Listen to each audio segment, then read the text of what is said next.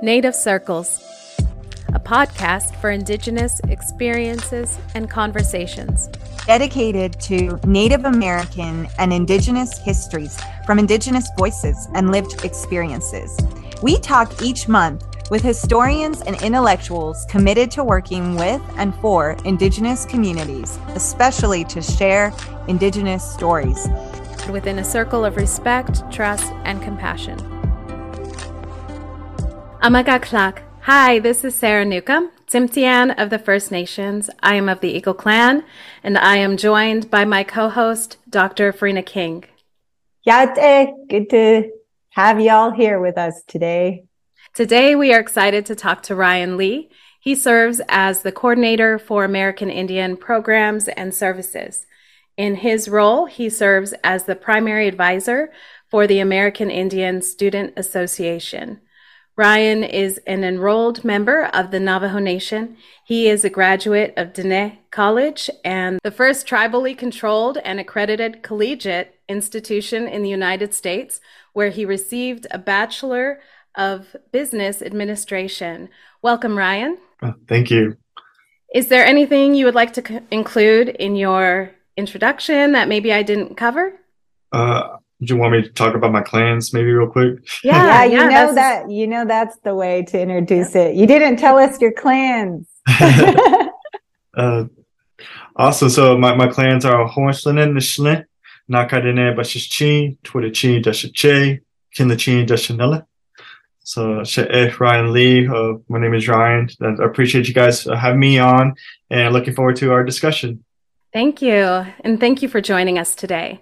I think a good place to start, if you would, Ryan, is just sharing with us about your work with the American Indian Student Association and perhaps even some of your journey and what brought you to that work. Great question. So basically, I'm the primarily working with AISA, which is American Indian Student Association. I'm the advisor for them. So basically just anything they need guidance on, and also just being like a resource tool for anybody on AISA. I work directly with executive members, primarily with the president of AISA, just dealing with them with the budgeting, event planning, and the biggest one that we have coming up in April is our powwow for AISA, which is one of the largest, or maybe one of the oldest, student-led powwows in the nation. So we just want to just show that case for what I do as well. I take care of other areas such like a scholarship for our STEM majors that are self-identified as Native students. It's called AT&T Native Scholarship. Just dealing with students head on from freshman to senior. They do like a couple semesters of wherever they want to do in the STEM field, and basically just they do volunteer hours and also help with required AIPS events, which AIPS is American Indian programs and services, which is my area. So basically all the events that I deal with, they just help me out, which is part of the requirements. And with that as well, I also take care of a Five Moons Lounge, which is located in Copeland Hall on the South Oval at OU. Just basically anybody that needs like door access, or anybody that like probably just like need to reserve the Five Moons Lounge, they get that through me. Basically, the Five Moons Lounge is like a safe space for our Native students at OU. Anybody can utilize it for meetings, events, as well as like just downtime or even just study time in general. Everything that's in there is like couches. There's also a kitchen. They got TV, even like Apple TV in there, and a PlayStation for them to play, as well as like two study rooms in the whole lounge space. So basically it's just like a safe space for our Native students that I take care of and make sure it stays safe for everybody else to use. And it's not just for Native students, but it's also free for the public to use as long they have access to the area, which they could get through me. Basically, my journey here is I just got done with maybe just 3 months on the job here at AIPS coordinator. It's been great for me. I've been doing several events such like Indigenous Peoples Day, as well as Native Feast, which is our newest event that I brought to the table here at AIPS for OU. And just directing those guys, basically those events, dealing with different planning committees. We had like a Native Nation sponsor, as well as NES, Native American Studies, helping out our area. So basically just they work together. We work together for IPD, which is Indigenous Peoples Day. It was a great transition for me to finally get to my, like, you know, first baby steps on how to, you know, do events here at OU. But I feel like it went successful. Same thing with the Native Feast. We had like at least over 100 people that showed up for that, which is really great for us for our first annual food cuisine event. So, you know, as in also right now, another highlight was like we do like Native game days with athletics, OU athletics. We just got done with football last Saturday for the Baylor game. It was a great turnout. We did a pregame with holding up all the tribal flags, of all the 39 tribal flags of Oklahoma, and holding up the field. We had drum and song in the middle of OU football field, and just did like a real quick, you know, I don't know what they call it, but like it was like a 2-minute, 30-second song, real quick, and then just heading out there. And then we also have a couple more Native game days coming up on the 15th and 30th for men's basketball and women's basketball, and it's going to be a halftime shows for that. So basically just coordinating with athletics, just collaborating with different departments that need me for different areas, and just guiding students with planning and budgeting with their events with ASA. Yeah, the game day at first, you know, I'm new to the University of Oklahoma as well. So Ryan and I, we actually just met, and it was a awesome event of bringing a bunch of Native American students, staff, faculty together to meet each other, because University of Oklahoma has some of the largest populations of Native Americans of any university on all these levels, you know, faculty, staff, and students, the community there. And that's where Ryan introduced himself, and he almost introduced himself like it was a rap song with his clans at that point, which I thought was really cool. So he didn't do it as much this time because he has that background with music, and as you shared, Sarah, with his bio, business, going to a tribal college as his background. So I'm really excited to talk more about those parts of his journey too, and how that's been integral to who he is. But Ryan, about the game days, since you mentioned that, and some of these different events, it just sparked in my mind. When I came here, I was confused about that, like, because they referred to it, the students that I talked to, they referred to it as Native Games.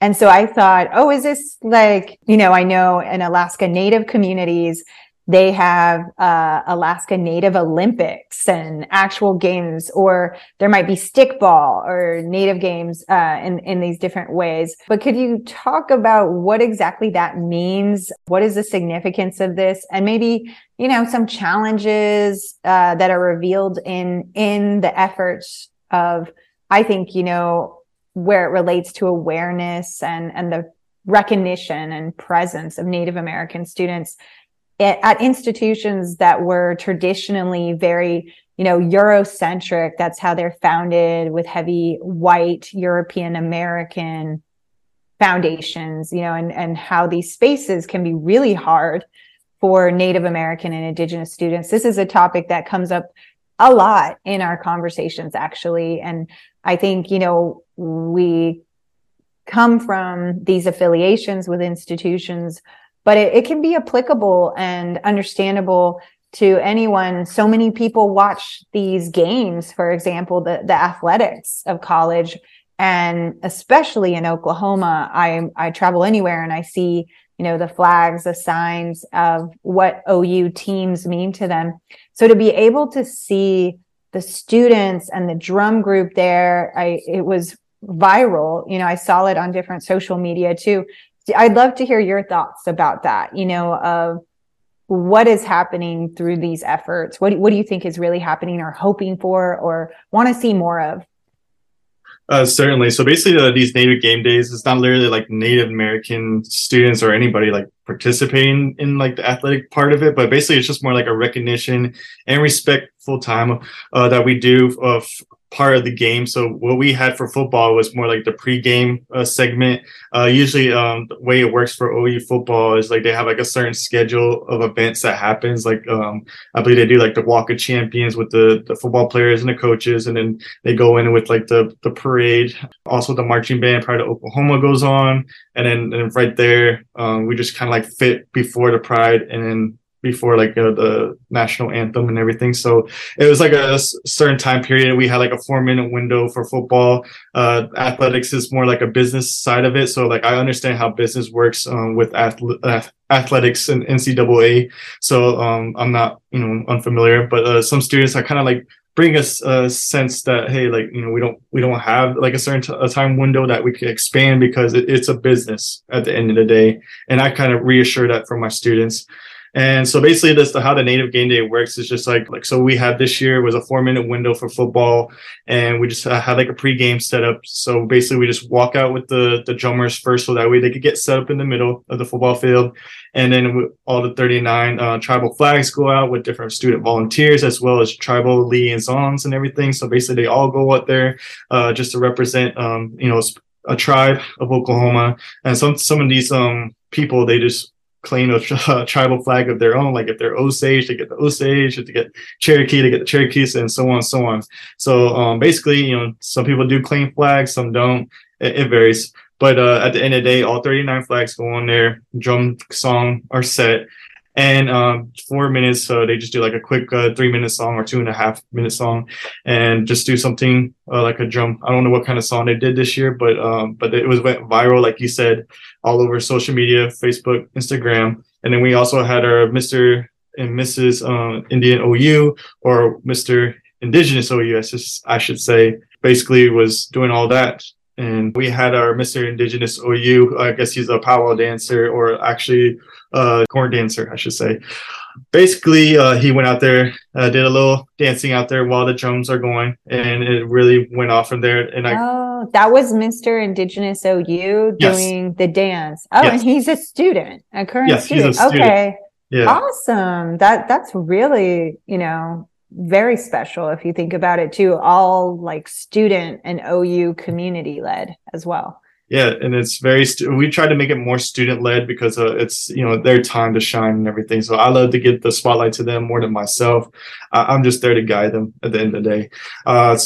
So basically, he was out there dancing, and I guess like a couple of drummers have friends in the stands, like in a nosebleed or something. They just said like during that time, like their friends are up there in the nosebleeds. Like, when they got them up there, they did the announcement for Asa and had my announcement for my name and who's on the field right now. And then basically all like, everybody in the stands, different diversities, majority white, of course, but, they all just, stay quiet. Like you could hear like a pin drop and just hear like people just doing that and drumming. And by the end of the segment, everybody was applauding. They said it was a really loud noise. Just, it was a good, vibe with, showing respect for our culture, our people. And it's just like, it was great after that. And then afterwards, just having some pictures with the some of the dancers as well as the drummers with different people that are fans that want to take pictures with them. So it was great to have that recognition and showcase that to other people that may not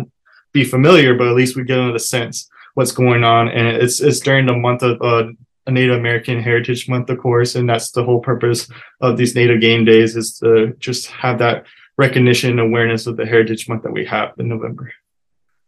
Yeah, thank you for sharing that, because what I think, even when I saw, my own family in Navajo Nation, they're the ones who showed me the video. I wasn't able to go to the game, unfortunately, but that's where I saw the video, was my cousin in Diné. He sends me this image, and he just was so proud. He was really excited to see that attention and focus. And it was another, I think she was Diné as well, who was a female singer in the group, the only female singer. Yes, she is. Okay. That's what I thought. And, so she had made a post that was public and said just what that meant to her and expressed that, on this public post.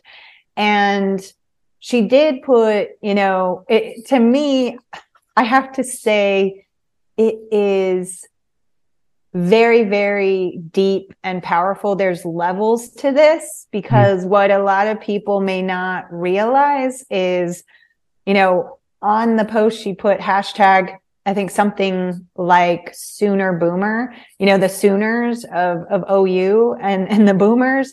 And just recently, I heard my mentor and advisor, Dr. Don Fixico, he's writing a book that will be coming out about the state of Sequoia, how Oklahoma, there once, before Oklahoma was a state, there was a petition and an effort by Native Americans, and especially Cherokee, for example, to have a Native American state to the Union. And they were proposing it being called the State of Sequoia.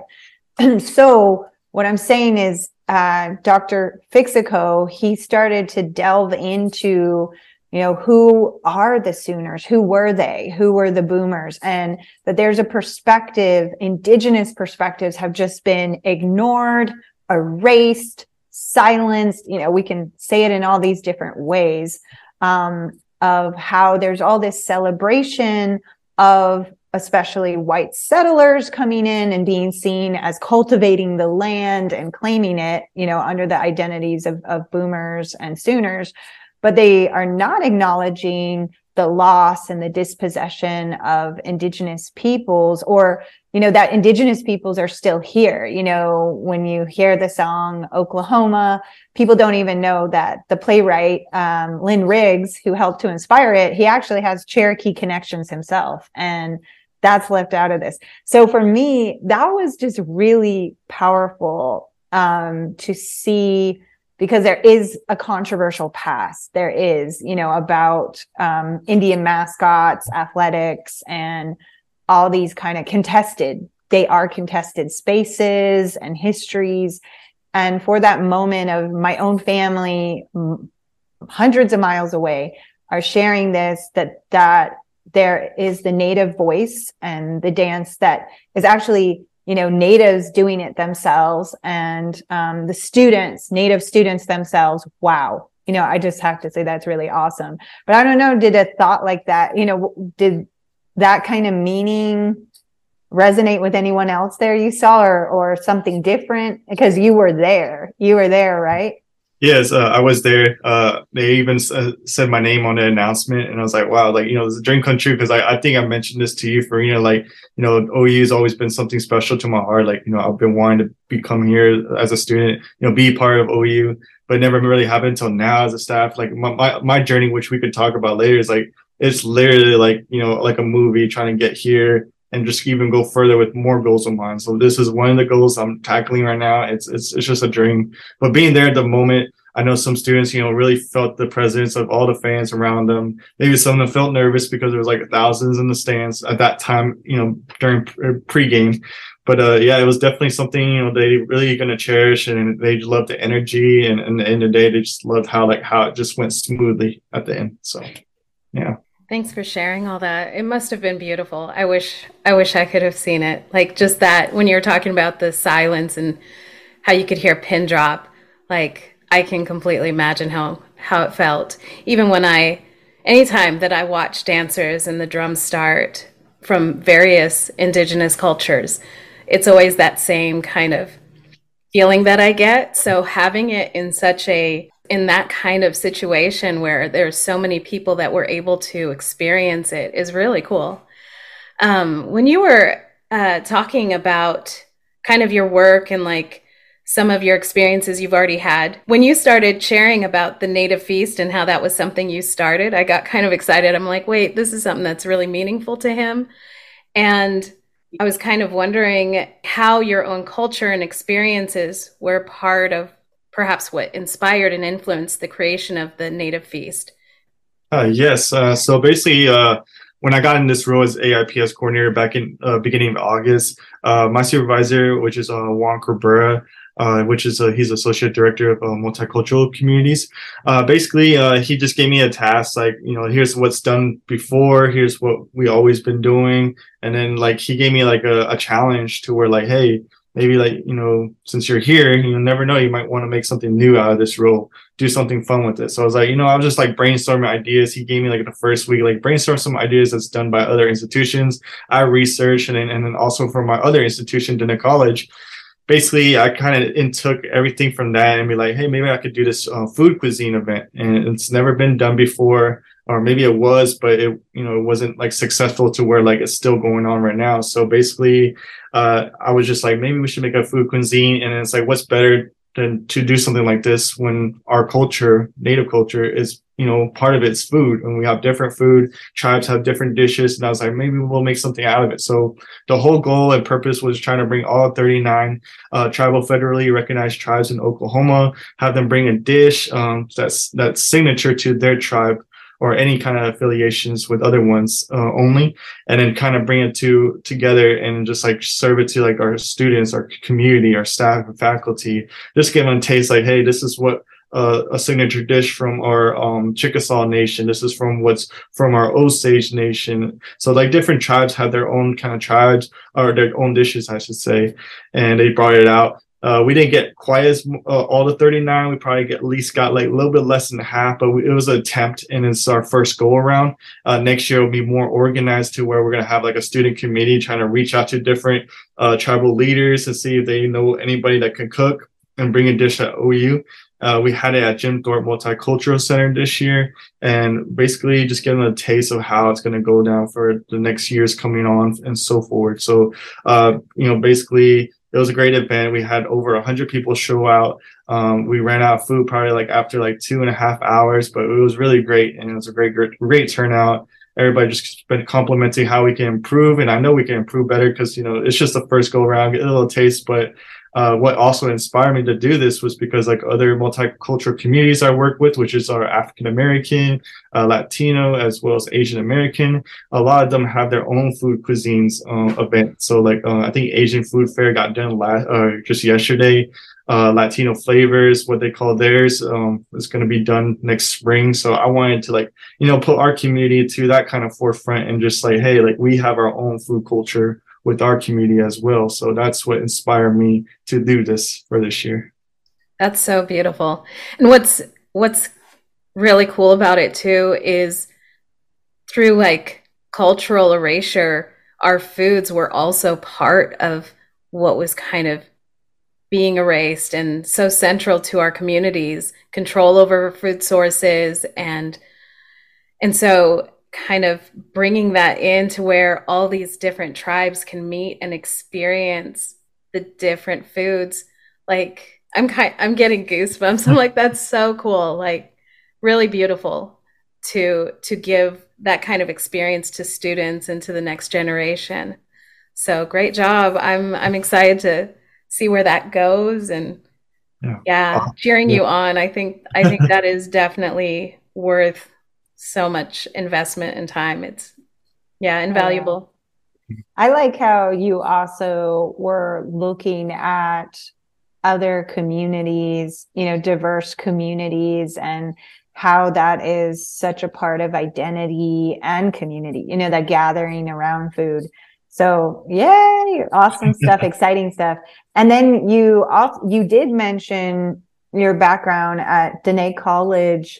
And I'd love to, you know, talk about that a little more, because I think there's many listeners, and even in academia, I would say, unfortunately, there's a lot of division and silos, you know, in higher education, and, you know, these kind of lines are just lack of understanding of tribal colleges and universities.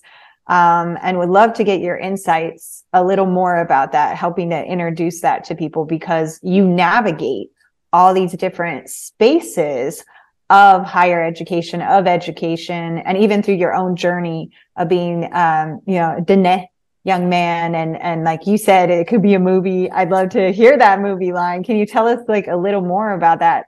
What is Diné College and your experience there? What did you learn there, you know, that you think is important to a general audience to understand? Awesome. So let me just step back a little bit about like the movie and how I got to Diné College. Yeah, definitely. Yeah. So basically like people always, like when I got in this role, like people ask like, what's your hometown? Like where you been at? And I'm like, I can never give them like a clear answer because I've been all over the place. So basically I just say, oh, I just move here and there, feel like a nomad, if that makes sense. But basically, I was born in Omaha, Nebraska. I lived there for 10 years. I thought I was going to be there for a while or maybe my whole life, but it didn't turn out that way. The reason why is my dad, he moved around different places for his job that he was working at that time, which was like a Fortune 500 company called 3M. So basically, he was working there at the time I was born. I was like through elementary years, and then we eventually moved to Twin Cities, Minnesota, which is like St. Paul, Minneapolis. To be more specific, a place called Hastings, which is one of the rural places in Minneapolis. Lived there for a year. And then after a year, we moved to a place called Greenville, South Carolina, which is upstate South Carolina, or be more specific, it's like a rural place called Fountain Inn, South Carolina. So basically lived there for 4 years through like middle school and freshman year of high school. And then from there, moved to a place called Raleigh, North Carolina, or more specific, I should say, is Holly Springs, North Carolina, which is the rural place of Raleigh. And then I finished high school there. And then so from there, like I was kind of like thinking like maybe I should just like go for like maybe the armed forces or army or something like that. I was thinking like that really clear path. Just because I didn't really have much opportunities out of high school. I was more like a jock in high school, playing high school sports and just caring about that more than academics, just to be, blatant honest with you guys. But my parents were very, inspirational for me, and they just persuaded me to keep going for my education. Like, how the Native philosophy has always been taught with Navajo, especially, is keep going for your education. So basically I was like, okay, I'll give it a chance. And I was thinking something locally at North Carolina, but I was like, no, I can't qualify for that. And then my dad's like, maybe you should go to this place called Diné College, which is your own place. And it's like, okay, I'll give it a chance. And so, like, I never really interacted with my own people like that before. I mean, I had visits before, but it was never like for a long time, like maybe for a couple of days and head out. But this was like the real deal. And this was back in 2014. So basically, I took the chance and went back to the reservation, a place called Tsaile, Arizona, which is like probably like the heartland of the Navajo Nation near like Chinle.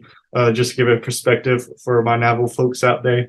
So basically, like in the middle, Tsaile, Arizona, I was going there 2014, and I'd been doing a degree program, business administration. I was only planning to be there for 2 years and then transfer out to maybe like, hopefully it was Oklahoma at that time. But then they opened up during that time at Diné College that they were doing like a bachelor program for business administration. So I was like, oh, okay. So it was never been done before because it used to be a 2-year accredited institution, and it got 4 years, and I was like, okay, I'll just stay here. It's very cheap, affordable. It was only like $660 tuition, so it was very affordable for the semester. So I was like, okay, I'll just keep continuing myself here, and I kept going, and then I finished out at 2019 was the year, and I got my bachelor's degree in business administration. During my time, I was working as a data analysis for reporting and institutional, as well as a computer technician for IT as an intern, and did RA for residential, or I should say residence life over there at Diné College. So did many internships there. And then when I left there, I lived in Phoenix for a while, specifically Tempe, Arizona. So I did a couple sales jobs, but not too much to where like it will stand out on my resume, unfortunately. But I lived there for a while, and then to make ends meet, to live in Phoenix for a while was like just like living off like delivery apps like Uber Eats, Postmates, and DoorDash, trying to survive a little bit, if that makes sense. But and then after a few months there, after graduation from college, I got an opportunity to be a recruiter at Diné College.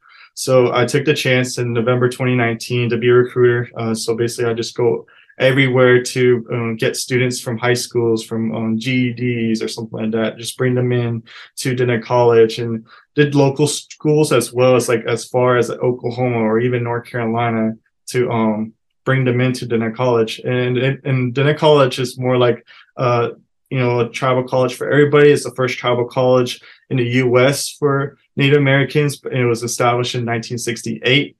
To be more specific, it was originally for Native, or not Native, I should say, it was specifically for Navajo, but it opened up, later on to all Natives, or anybody can come here. So we had like international students before, like from Nigeria, from Africa, from even the UK, and they all came here. And even my best friend of my program, he was from Haiti.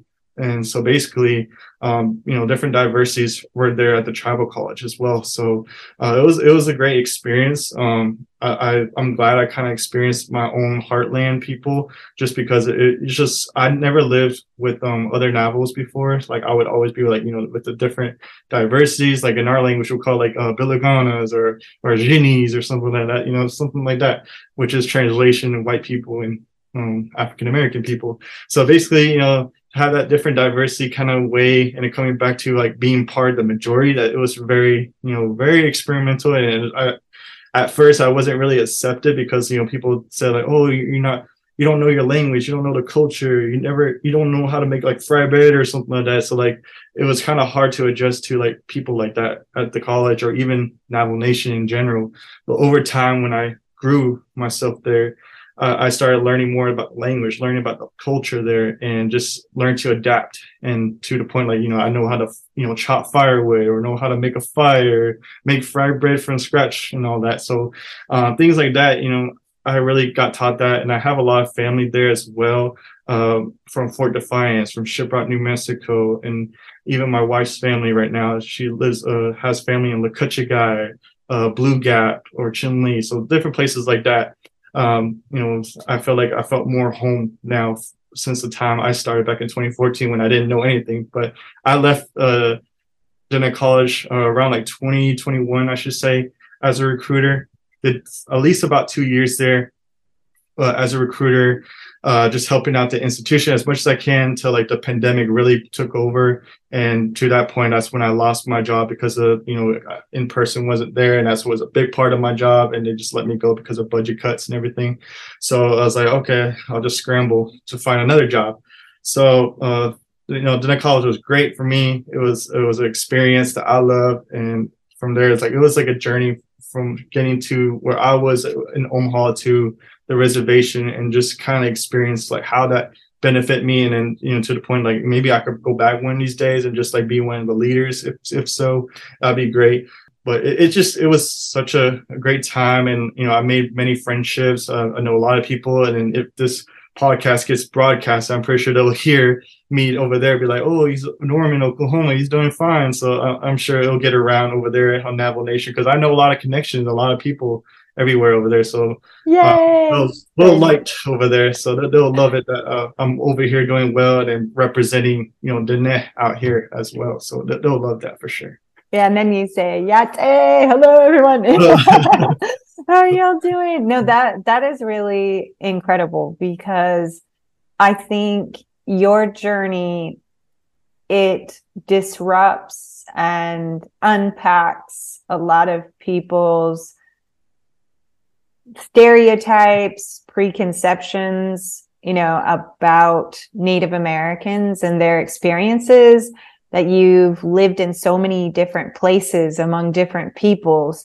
And you and your family sustain those connections to homeland, to your ancestral homelands of, like you said, the heartland, as you called it.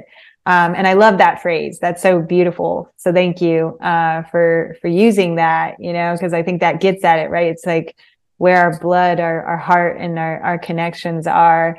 And it sounds like a journey of coming full circle, and it's not the end, you know, but that there's a lot of cycles, and life isn't just the linear process from A to B. And that's so neat too, that your parents encouraged you to go to Diné College, and then that relationship sounds really powerful there. But I wondered as well, how would you describe, there's so much there because I'm like, how do you describe, especially like you said, living in all these different places like a nomad, and you're in this diaspora of living in cities and places that a lot of Americans, they can relate to, right? Yes. Many Americans have some similar experiences, but they don't associate that with Native Americans many of the time. And they Native Americans often become invisible in those urban spaces too. So then how do you describe what you learned on that life journey and then coming to Diné College, your experience there of, as you said, reconnecting, you know, in many ways and learning and strengthening those ties of knowledge, especially Indigenous knowledge, because that's something that, as you mentioned, Diné College is one of the first, if not the first tribal college of that level, because I do know there's been other tribal nations that did open up institutions of education, their own schools, like Cherokee Nation started the female seminaries and Muskogee. It was Chickasaw had an academy, or just different experiences there. Diné College, known as, previously as Navajo Community College, they started this model, and it was centered on Indigenous knowledge, being sure that was the value system that they were going to get across. Did you sense that? You know, how would you describe that as you were a student there, and especially from your background of coming from a very different places than a lot of your fellow classmates? And I do also have to add, that was really awesome how you mentioned there is diversity at Diné College too, that you met students from beyond the United States even, and people, I did not know that. So thank you for sharing that too. Yes, certainly. So, going back to like what you stated about like, you know, how to bring like the level, like, you know, being in the city to compare to being on the reservation, or the res they call it. Basically is like, you know, when I was a recruiter, like it just brings like a sense like, you know, of like, you know, I could relate to a student. If they need that reassurance, meaning by that, some students that were in the city, like Phoenix or like Albuquerque, or even like here in Oklahoma City, like people live in, you know, like the rural or urban areas, and to the point, like, you know, people probably don't know what a res looks like, and they don't know like, oh, this is like how with the, you know, with the outhouses, or even just chopping wood to, you know, build a fire, which we don't have heat in our houses, or some people don't have running water or electricity. They don't know that kind of side. So there's been recruiters or even like people at Diné College that, you know, that do that, explain that perspective to those students, but it never got across to them because they didn't live that life. So for me, it was so beneficial when I was there, and many of my supervisors and colleagues were like just applauding me, like, you know, good thing you took that role and being that kind of representation for us, because we would never explain that because we were on the res, but you lived off the reservation all your life. And then you also lived on the reservation for like almost a decade as well. So basically bringing both sides together, it's like, you know, like a tale of two cities kind of thing, to where like, I know how it is here. Like, you know, I know how, like, you know, apartment living, I know by street names, I always went by that. Or like even like, oh, where are the destinations or street intersections, if you want to say, I know that lingo. And then going back to the res, I know how that lingo as well. So basically, I knew how to, you know, if it was someone in the urban area, I would know how to talk to them and relate to them to that personal level, or even like personal level to like they talk about the family situation. I have kind of similar family situation, what they're going through. And then also with the res perspective, of like dealing with the local schools on the Navajo Nation, talking about what they go through. And I talk about my experience at Diné College, because that's the center of like, you know, what my understanding for the reservation, because I have, you know, family that's on the reservation that, you know, taught me how to do certain things like food, the chores, even as simple as like, you know, how to survive without electricity and water for a time as well. So, you know, again, I just go back to the tales, the two sides that I know both sides, and it's just very beneficial for whatever I did. And to my time there, I brought enrollment as a recruiter from Diné College up by like 5-7%, enrollment numbers going higher. So it was a great jump, and, you know, everybody was just applauding me how I could, you know, show my efforts to build Diné College. And now I think it's still doing well to my understanding, but, you know, laying that foundation for the next person to understand, hey, we got to relate to these guys as well. And even as a student as Diné College, basically, you know, no, I go back to like, you know, I wasn't the one that was fitting in too well, because like people were all know each other, kind of similar. And then as well as like instructors, They didn't really, thought like, this was like, why is this city boy doing this kind of classroom or something like that and trying to learn? But over time, you have to earn that respect. And that's what I did. And even as simple as like I think it was like one of the Navajo language 101 classes I had to take as free work. I had to just try understand, because I didn't got taught language all my life. And then when you go to this 101 level class in college over there, they just expect you to know like the alphabet, the numbers and all that. And I'm like, I haven't been taught that. So I had a great mentor. His name is Roger Benali. He really taught me how to do everything from like a baby level to their level. So I can't say that I'm the fluent type right now. I'm still learning myself, but I mean, I know more than I did before. So basically he was a great mentor, helping me, baby steps, learning the language. And, there's also tough instructors, to be honest, that are Navajo, they have Navajo culture classes to where they go in detail, how to do weaving or how does a kinadok go, or even how certain ceremonies go. So they have these different culture classes that go more in detail, and the culture classes are like night classes. So it's like 3-hour classes. You have to really pay attention to an instructor, and they're really strict for a reason, because they're so, they have all that expertise. They want to showcase what they learn. And, Navajo way, they tell you you stay up no matter what, because this is important teaching and you should learn from your elders, that kind of thing. That's the message they were trying to, come across and everything. So it was like kind of like a strict kind of learning style with the instructors there. But it was good purpose for that, because I think if they didn't do that, then I wouldn't have stayed up the whole time trying to learn all these different culture things. But I mean, it's a great experience, and these guys really do they know their craft, and I'm glad they're doing that still. And to the point, I think, I know more than maybe my sister who's here as well at OU. She never lived on the reservation. So I kind of give her hey, this is how it goes. And she's like, what, really? It's like, that's how it goes. And it's like, yeah. So basically, just again, going back to I know both sides, whenever I go back to maybe winter break, maybe go back to the reservation. I always help out my wife's family, just chopping wood, and it looks like you're just back on the res, and you've been living here all your life, that kind of feeling. So I know how both sides go, and it really helps out whatever I need. That is very powerful, and thank you, for sharing that window into these personal experiences. That.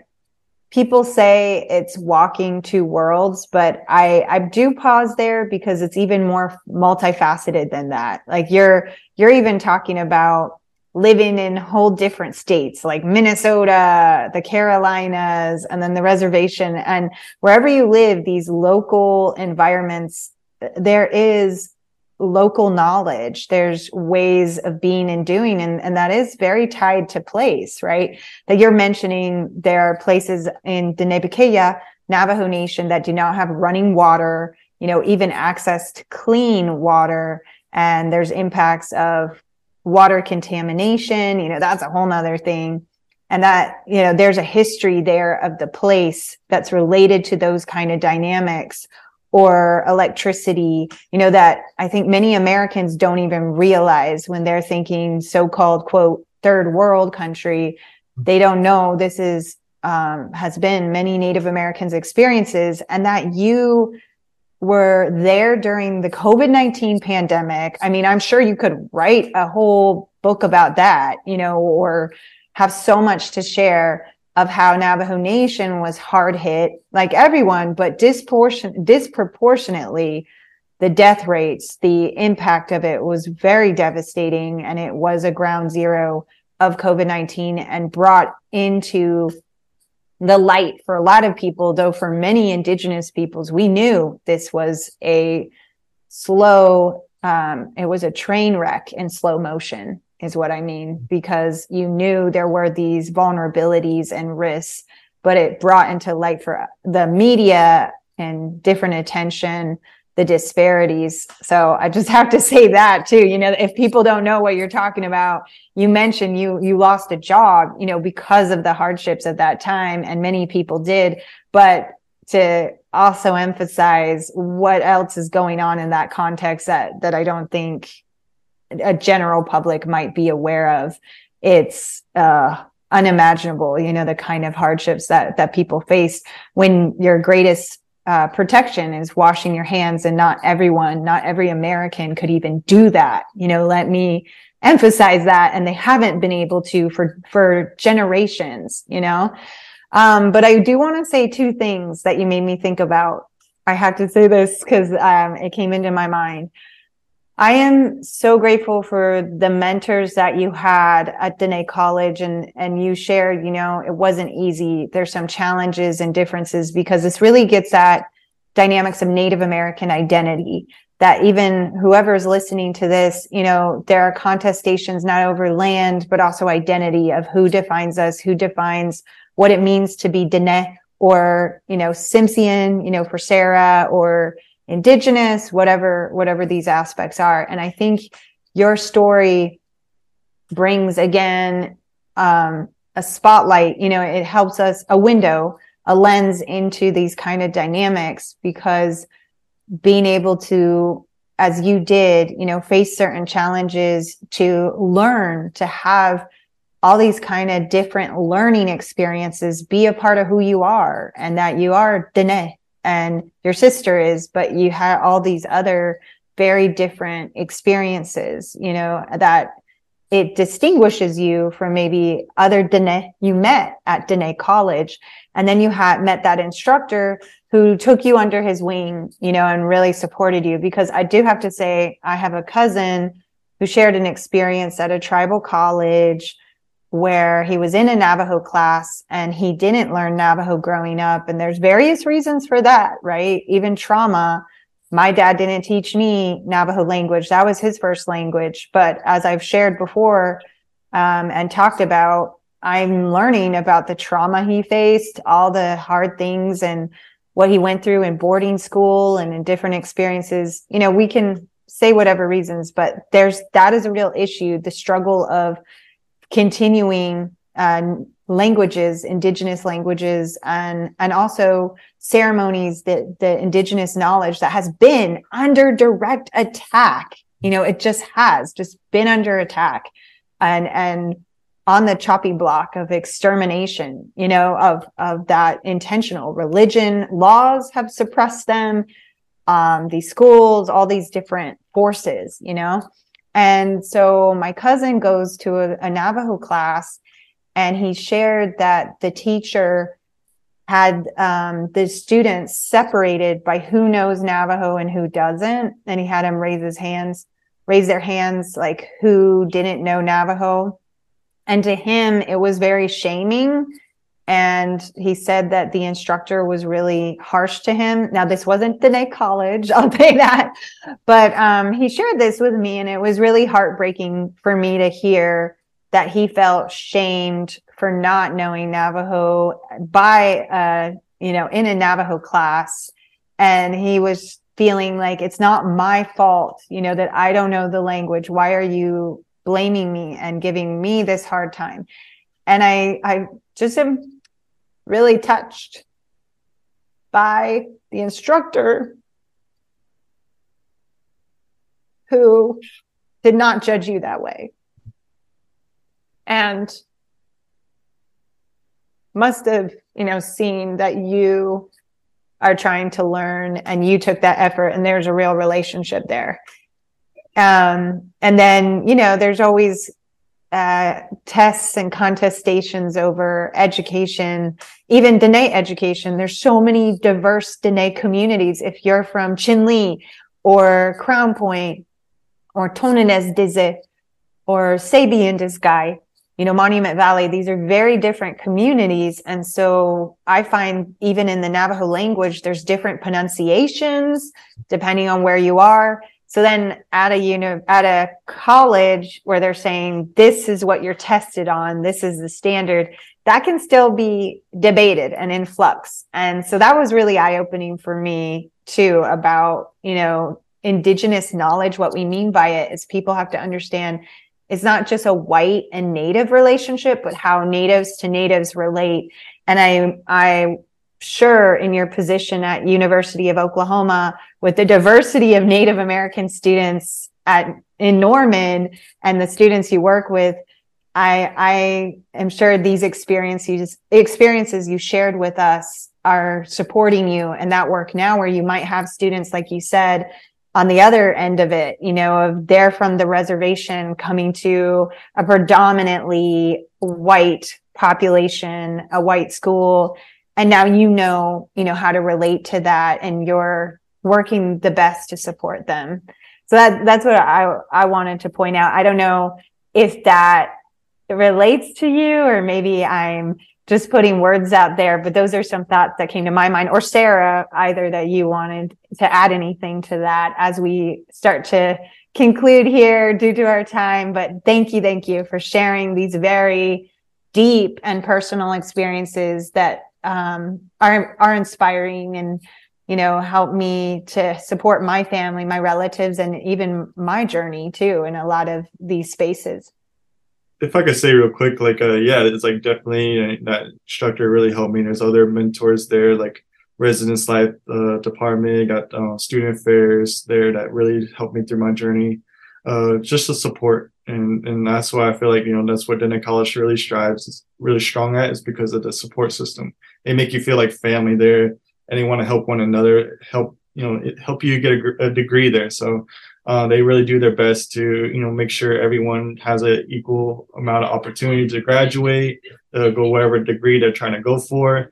You know, and then there's also some instructors, I should say, like, you know, they do kind of be harsh at you, and they'll probably pinpoint, but the end of the day, that's just the way they're brought up. And some Navajo people are brought up in the kind of hard kind of lifestyle that they went through just to get to that, you know, position that they're at right now. But, you know, I do respect, you know, what they're trying to propose and what they go through.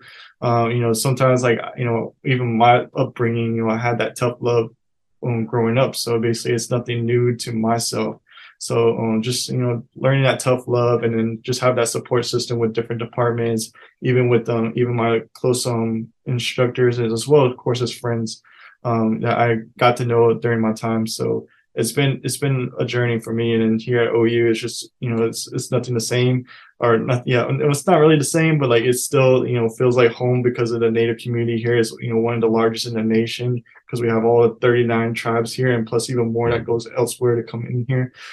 So basically, you know, there's, you know, a great diversity of different tribes here within our Native community, which is great, and, you know, similar to our Native area, which is Navajo Nation. So it's really great to hear, like, you know, different tribes and how their tribal reservations are, or how their lifestyle goes, or even just hearing the language tongue. So it really, you know, I really applaud, you know, these guys trying to bring that kind of culture back and trying to keep it alive as much as possible, which I see with my ASA students. As, you know, I really applaud them to keep striving as well. And I think, you know, with my influence of what I went through, you know, because I went through the hard times, like, you know, with the racist slurs and all that growing up, or even not even being recognized as a Native, because, you know, when you're being around different diversities, me growing up, they always say, "Oh, I thought they were extinct," or "Do you like?" Or "I thought you were like Chinese or Mexican or something like that, or Filipino," stuff like that. Like I got that kind of racist slurs towards myself, and I went through it like that. And it's not just me, but all my sisters that I have that went through that position. But we just kept going through it, and even when we did tell them we're not like Navajo or Native or something, and I was like, "Oh, I thought they were extinct. Oh, do you guys have like teepees or arrows or something like that?" And I was like, "No, it's different."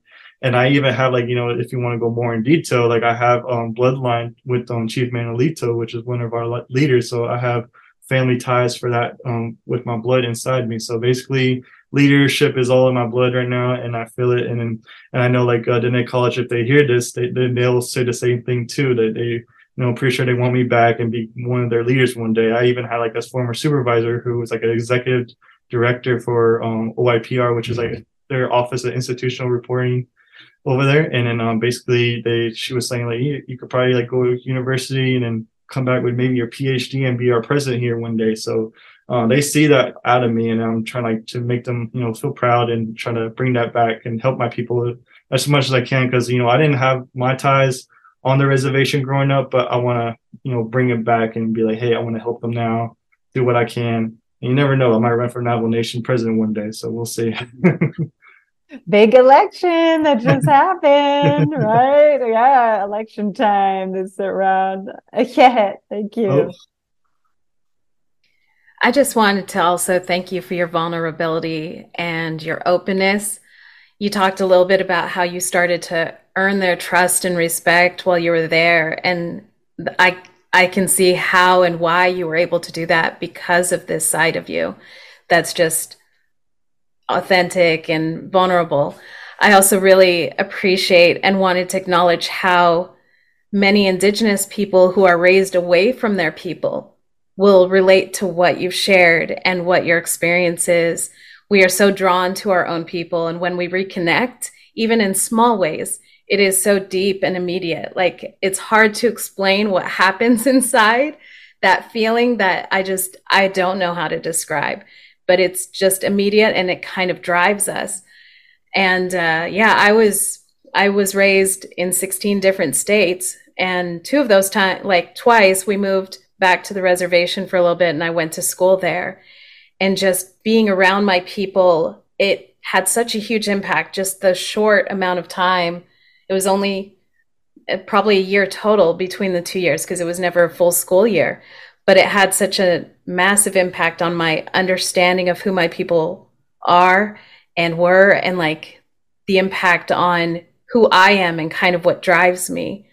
And so like when you shared about all of that, I think it's so important for younger generations to hear the messiness of it all, that it's okay to learn, it's okay to reclaim, it's okay to reconnect, and it's okay to be messy with language.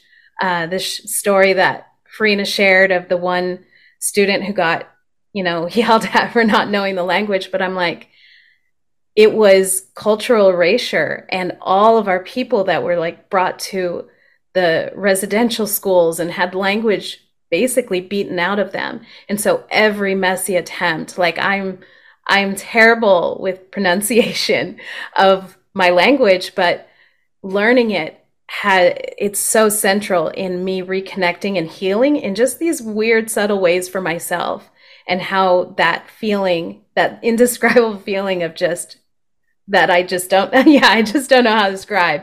It's very similar when I hear drums or watch people dancing, and just that attempts that I make to try to messy say any words, I can just feel myself honoring those who weren't able to speak it, who had it beaten out of them.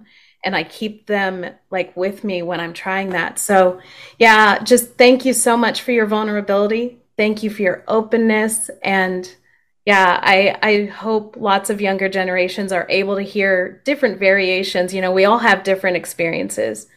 But yeah, every time we share that journey of like going back, it's hard to describe, but it is beautiful. Thank you. Thank you, guys. Yeah, I was going to also ask, if there's any resources as well that you want to point out, links, anything that has really been a support to you, because you've faced all these kind of challenges. And like you said, you can become a leader, an example, for those students you work with, people you come across in your life, even anybody who listens to this episode, And so if there was a book or a source or something, even songs, music, because I know we didn't get a chance to talk as much about your music background. Maybe we'll have to have another episode in the future about that. That'd be awesome. And I know some cool people in the music industry too, or dance and everything that we've talked about. But if you have any other resources, we can link that on the site as well, and want to emphasize that for people. But is there anything you'd like to add before we wrap up today as we close? No, I think that's about it. We'll definitely talk more, maybe set another podcast for like maybe music in general next time for sure. But basically just want to give a shout out for Diné College for helping me through the journey, as well as everybody that helped me through there, and to where I got to my dream college here at OU. So, and also, thank you guys for bringing me here, discussing this. I really love talking about anything Navajo related, or even just Native American related in general. it just makes like, me being like more humble to where I am right now, and also just like give me a sense of belongingness as well. So I really appreciate what you guys do, and just keep up with the podcast series. It feels like a hit. So yeah, thank you. Yeah. To exit noon. Thank you.